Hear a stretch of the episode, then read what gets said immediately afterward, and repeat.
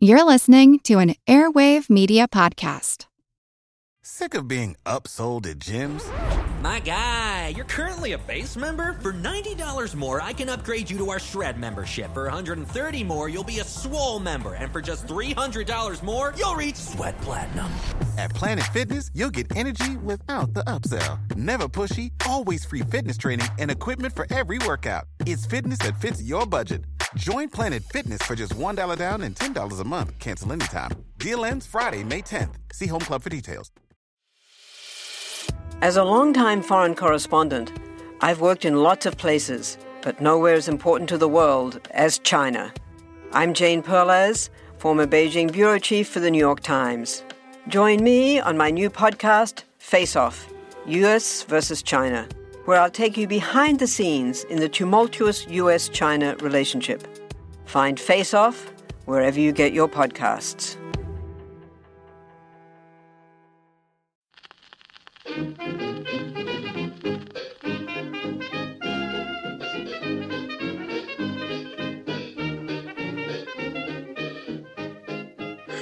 and welcome back to week two. Yay, we did it.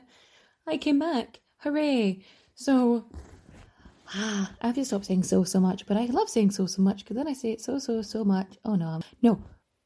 Welcome back, everybody, to Who Did What Now, the history podcast with me, your host, Katie Charlwood, gin drinker and reader of books. Disclaimer this is not your history class. For instance, I was going to call this the fuck word history show, but I, I, I was, my mother said no. so we're moving back in time a little bit from last week. We spoke about the 1970 Miss World contest. And now we're going back to the 50s and, and 60s. It's fine. I mean, it's going to go up to the 80s, but shh, we're starting in the 50s. It doesn't matter. With the Lucky Land slots, you can get lucky just about anywhere. This is your captain speaking. Uh, we've got clear runway and the weather's fine, but we're just going to circle up here a while and uh, get lucky. No, no, nothing like that. It's just these cash prizes add up quick. So I suggest you sit back, keep your tray table upright, and start getting lucky. Play for free at LuckyLandSlots.com. Are you feeling lucky? No purchase necessary. Void where prohibited by law. 18 plus terms and conditions apply. See website for details. One of my favourite, favourite people in history, Grace Kelly, Princess of Monaco. You probably have a perception of what you think Grace Kelly was like. Let me tell you, that perception was wrong. Fucking wrong. I'm so happy. I love Grace Kelly. Grace Kelly, oh, Grace Kelly lived her life the way any of us would if we were Grace Kelly. Oh, the beauty, the confidence, and allegedly, the ability to have multiple orgasms through penetration. Which would explain a lot later on. Just just you wait. Grace Kelly was the daughter of John Brendan Kelly. I don't know if he was an Irish immigrant or his parents were Irish immigrants. Somebody was an Irish immigrant. Whatever. They ended up having a, a building company because Ireland effectively what happened is all the Irish people fled Ireland, moved to different countries, and built everything for everybody else. So being Irish, very Catholic. Grace Kelly grew up a strict Catholic, you know, except for the banging her way through Hollywood situation, and she attended Mass regularly. Just keep that in your mind. So, surprise, surprise, Kelly, John Brendan Kelly, was an arse. Her father was yeah the business. He was he was quite wealthy. Some might say flush. Others might say her uncle George was a playwright, and uh, she spent a lot of time with him because her her dad wasn't really that keen on her existence in general. Her dad was uh, a womanizer, you know, a man. I know what you're saying. A man in the twenties and thirties. What? No shock, gasp. And he made sure that they had a very strict Catholic upbringing. I'm nailing this point home, not quite nailing it on the cross. I'm gonna, I'm going to hell for that one. This is the funny thing.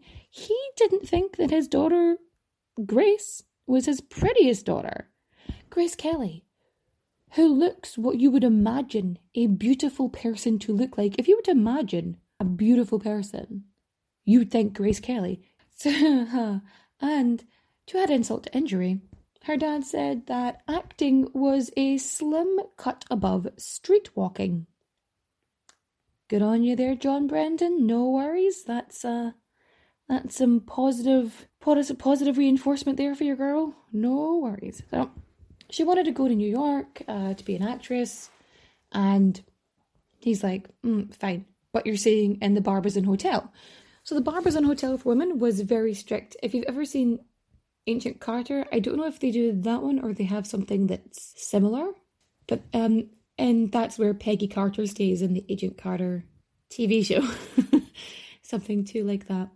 So the Barbizon Hotel, that's where sort of everybody stayed. Everyone stayed there. So Ali MacGraw, uh, Candice Bergen, Liza Minnelli, and just everybody. Everybody stayed there because it was where respectful ladies stayed. So the Barbizon Hotel, it it was very much like no men above the first floor. There was a code of conduct. There was a fucking dress code. But Grace had to get her goods going, and goods going they did. So when she was nineteen, she had a Jewish boyfriend. So naturally, her mother, Mrs. Kelly, assumed that he was going to defile her daughter. Oh, honey, no. No, no, she was. So naturally, Mrs. Kelly's digging around in a suitcase and finds condoms. And, and she throws an absolute shit fit. And what does Gracie do? She goes straight to New York, goes to his apartment, and bangs him.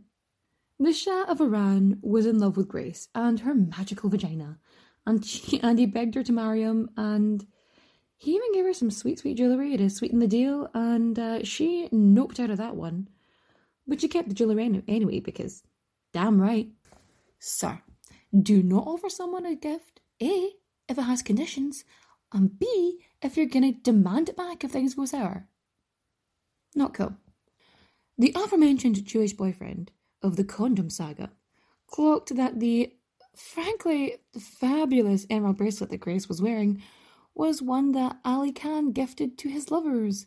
And so he later out of there. And Grace was like, um, bye bye. I mean, she was probably classier than that. I'm thinking, I wish you luck on your future endeavors. Fun fact Grace uh, never actually got on with Gary Cooper or Cary Grant. Good for her. I mean, she did cause a bit of an uproar because she did do a lot of her co stars, including Clark Gable and Mogambo when she was. After that, she, she was shagging William Holden, who was married, and Grace, who. Grace was very Catholic, you know, and even with all of her extracurriculars, she never actually missed Mass, which I. Uh, that's just skill at that point. Anyway, so she's screwing William Holden, and Holden's wife was Protestant, and Grace thought was that he could just chuck the wife and marry her instead. Holden, however, did not agree, because as far as um, Grace was concerned, like in the eyes of God, you know, you're not really married because you're married a Protestant and I'm Catholic, yada yada yada, whatever. And next, Ray Milland uh, in Dial M for Murder. This uh, whew, this almost destroyed her career because Mrs. Milland was a good buddy of Hedda Hopper. So, Hedda Hopper was the gossip columnist of like the 40s and 50s. She was it. She could make or break a career. And she she publicly roasted Grace for getting on with Ray. Oh, and then after that, there was the the sitch with Bing Crosby. Ugh. And he wanted to marry her, but she just wanted the ride, you know? Yes. After that, there was Oleg Cassini, and he proposed to the effervescent Grace. But her good Catholic parents shut that down.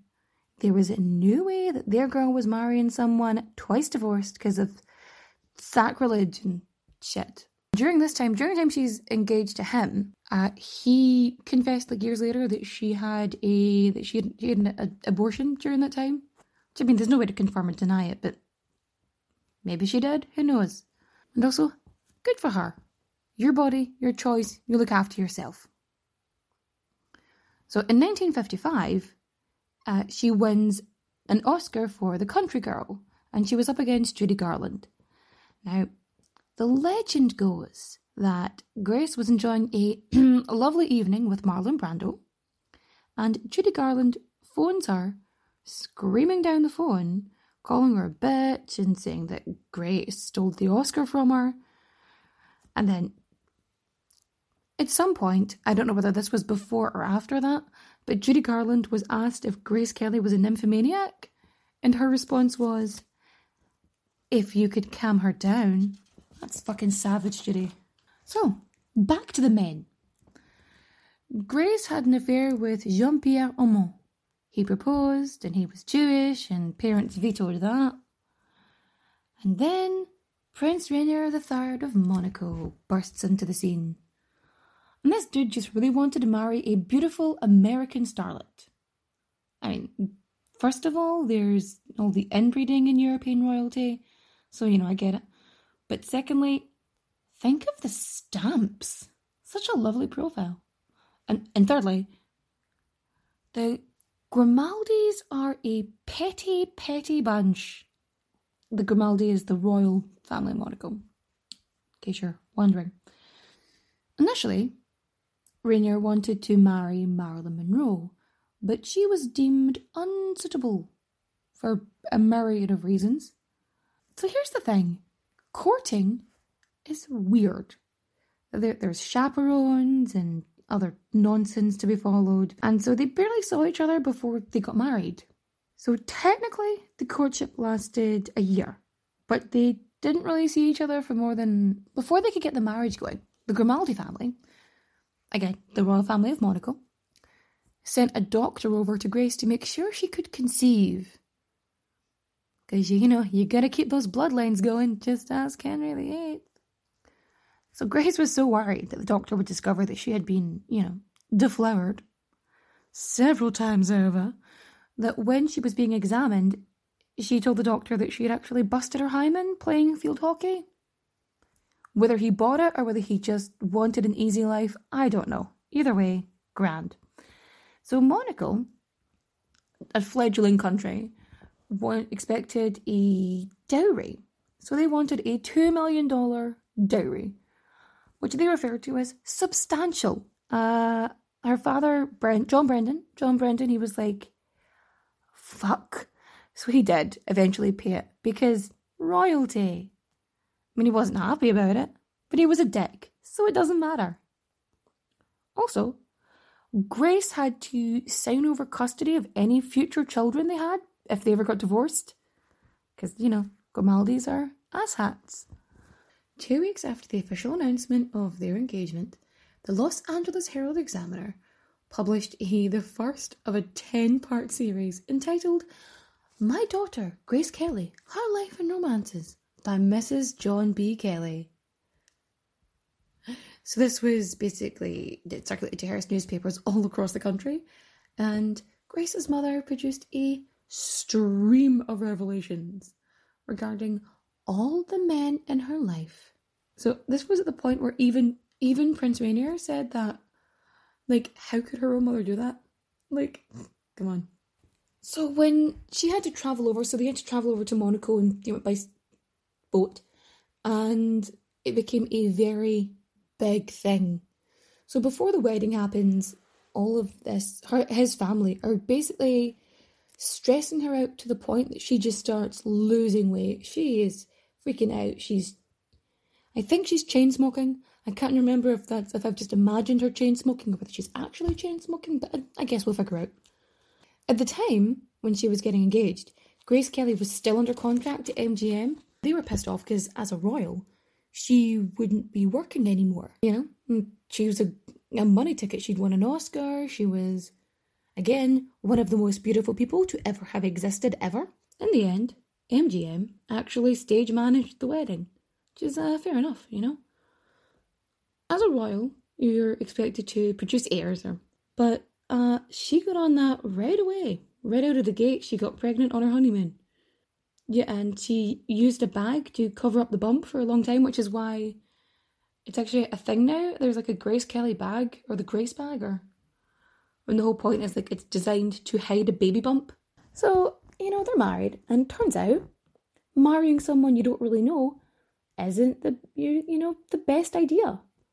I mean, maybe spend a week or more with someone before getting betrothed. It's you know just saying. So Prince Rainier was. Uh, how do I put this? What's the term? A moody bastard. Right? He once smashed, nay, shattered a glass when Grace cut her hair short without consulting him. Mate, fuck you. Oh, and he would storm off and ignore her and or go to sleep. That was how he finished a fight. That was how he avoided fights. That was his signal. I don't know if you've ever been ignored after a fight or in the middle of a fight, or what should be the middle of a fight, and they just ignore you. Like, wow. How little do you mean to them if they will not acknowledge you? That's fucking, that's some manipulative bullshit, and I'm fucking sick. I hate it so much, but no, I'm gonna get angry. No. So Grace just throws herself into parenting, raising her kids, full on mother time. Uh, here's the thing I don't understand why he could be such a shitty human when, if it wasn't for Grace Kelly, he would be fucked. So, Grace Kelly effectively, single handedly, saved Monaco from imploding. It was nearly bankrupt, hence the need for a dowry, and it was about to get annexed by France. Boom! Grace arrives and flipped everything around that was how so Monaco became the place to be. It became, you know, a gambling paradise. It was for, you know, the elite. And this happened because it was the only way to save it, effectively. Now, the prince was irritated that he had to have his picture taken all the time. Honey, no, they were not interested in you. I'm sorry. I'm not sorry it's sort of a price to pay. You know, you don't want your photo taken, but you want to marry a fucking starlet who will, the whole point of which is to make your country popular. I mean, everybody loved Grace. She was huge. The I was like the, the people of Monaco, the people of Monaco loved her. Uh, the foreign dignitaries loved her. She had grace. She had poise. She had that skill of making men think she was, you know, attentive, attentive. Anywho, I get mad at the thing. Oh, I want to go to the top of the mountain, but I don't want to have to climb to the top of the mountain. Well, there's only one way up, buckle, so put on your fucking hiking boots and smile on the way up. So, Grace Kelly always wanted to go back into acting. She was like, you know, I'll do this, but I'll go back. So Hitchcock wanted, so Hitchcock wanted Grace to star in Marnie you know, with Sean Connery. But MGM, remember them? They were pissed because she still was under contract. Uh, although it was the entire Principality of Monaco who vetoed the idea, torch and pitchfork style. It, effectively, they didn't want to see her play a thief who was being seduced or was going to seduce uh, Sean Connery. Either way, they were not into that. They were like, mm not our princess. When the 10th anniversary, their wedding anniversary hits, Prince Rainier asks her what she wants, and she says she wants a, a, a year off. But instead, she ends up having kid number three. Oh, yeah, so sidebar, forgot this. Uh, back in the USA, Grace's brother was, he basically left his wife and kids and married a trans woman. And they were happy. Uh, the media were not. But Grace effectively completely supported her brother in this, you know, love who you love, man. Grace decides to just up and fuck off to Paris. Because why get divorced when you can just go to another country? And then she boinks through a conveyor belt of younger men because sure, why not? Then it gets to a point where uh, Grace and Rainier they actually reconcile and things start going really well again. So then as she gets older, she actually they reconcile her and Rainier actually reconcile I guess old age mellowed him out a wee bit. So, September 14th, 1982. And this is where it gets somber. Grace uh, and her youngest daughter, Princess Stephanie, basically were arguing over whether Stephanie was to go to the prestigious Institute, Institute of Fashion Design in Paris or race driving school with her then boyfriend, Paul Belmondo. Now, so they're filling up the car with, you know, gowns and outfits and bags and all their holiday stuff that they had. And they realised that once they filled up the car, there isn't space for Grace, the princess, and and then the driver. So Grace is like, you know what, I'll do it. I'll drive. It's fine. Instead of maybe taking some stuff out and sending it later, but whatever, okay, do your own thing. And it's basically what's supposed to be like a 35 minute drive. So they're going back to Monaco from their their vacation residence. So 10 minutes into the journey, they're heading down this narrow, winding road and it's leading out of the village of La Turbie. They're in the brown, they're in this brown Land Rover, right? And she's basically Grace has been complaining about a headache all day, but you know, so there's a hairpin turn, and the car basically jerks back and forth, and the sides are scraping on the mountain, and uh, so the car behind blasts the horn, um, and there's a next car after it called the Devil's Curse. Ooh, spooky. And the car just like suddenly accelerates and to like 60 miles per hour and just flies over the edge, uh, going over treetops and rolling down an embankment and just smashes into a tree at the bottom and rolls onto a pile of rocks. So it basically crushes the passenger side door and the roof. And neither passenger is wearing a seatbelt, so uh, so Stephanie and Grace are just bollocked around the car. So Stephanie manages to climb out the uh, climb out the the driver's side because the, every other every other option is just crushed, and she's like hysterical and sobbing, and the ambulance crew has to pull has to pull Grace from it. The legend is that this is the same road used in To Catch a Thief. Uh, it, it it's not. It's actually a wee bit. Actually, like a like a, a, a good bit apart. Stephanie basically gets gets pulled out, and Grace has been thrown into the back. This is why some people think that Stephanie was the one who was driving because she was behind, because she got out the driver's side, but like there was no other way to get out of the car, you know? So Grace gets taken to hospital in Monaco, and the story goes uh, if, if, if she'd been taken to a hospital over in Nice, which had better equipment, that she may have had a better chance of surviving. But um, by the time the doctors realised she was in the there was like how bad the brain damage was from just being smashed around the car, like she had an irreversible coma. There was nothing they could do. After the the car was the car itself was like the Land Rover was like physically crushed into a metal cube and then just dropped into the ocean, just gone. Any on the eighteenth, uh, Grace Grace Kelly is buried, and the funeral is attended by the King and Queen of Belgium, the Queen of Spain, uh, the Prince of Sweden, the Prince Sweden, the Prince of Sweden, uh, Prince Philip of Liechtenstein, uh, Nancy Reagan, uh, Princess Diana, and Cary Grant showed up. When they put her in her coffin, they they they they tried to cover up her head wounds with like this big yellow wig, and it's it's ridiculous. But Stephanie couldn't attend the funeral because of her internal injuries and she was in hospital with a neck brace. And Grace Kelly is buried in the very cathedral in which she was married.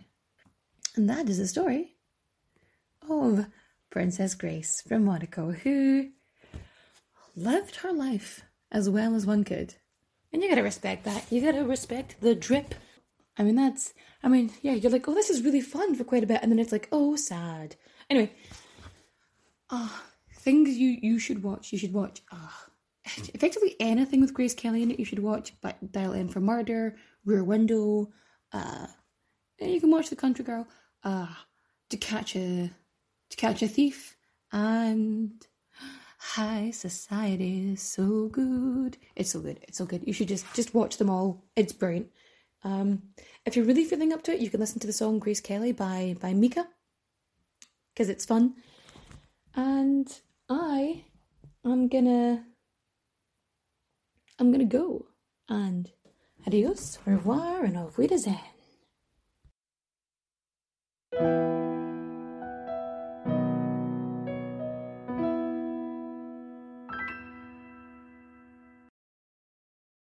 As a long-time foreign correspondent, I've worked in lots of places, but nowhere as important to the world as China. I'm Jane Perlez, former Beijing bureau chief for the New York Times. Join me on my new podcast, Face Off US versus China, where I'll take you behind the scenes in the tumultuous US China relationship. Find Face Off wherever you get your podcasts.